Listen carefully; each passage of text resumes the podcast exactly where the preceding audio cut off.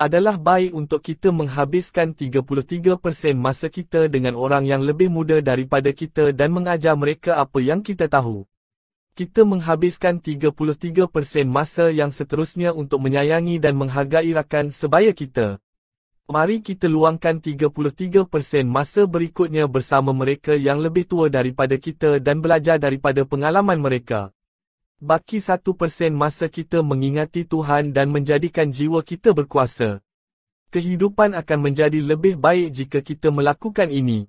Kehidupan seperti pemikiran,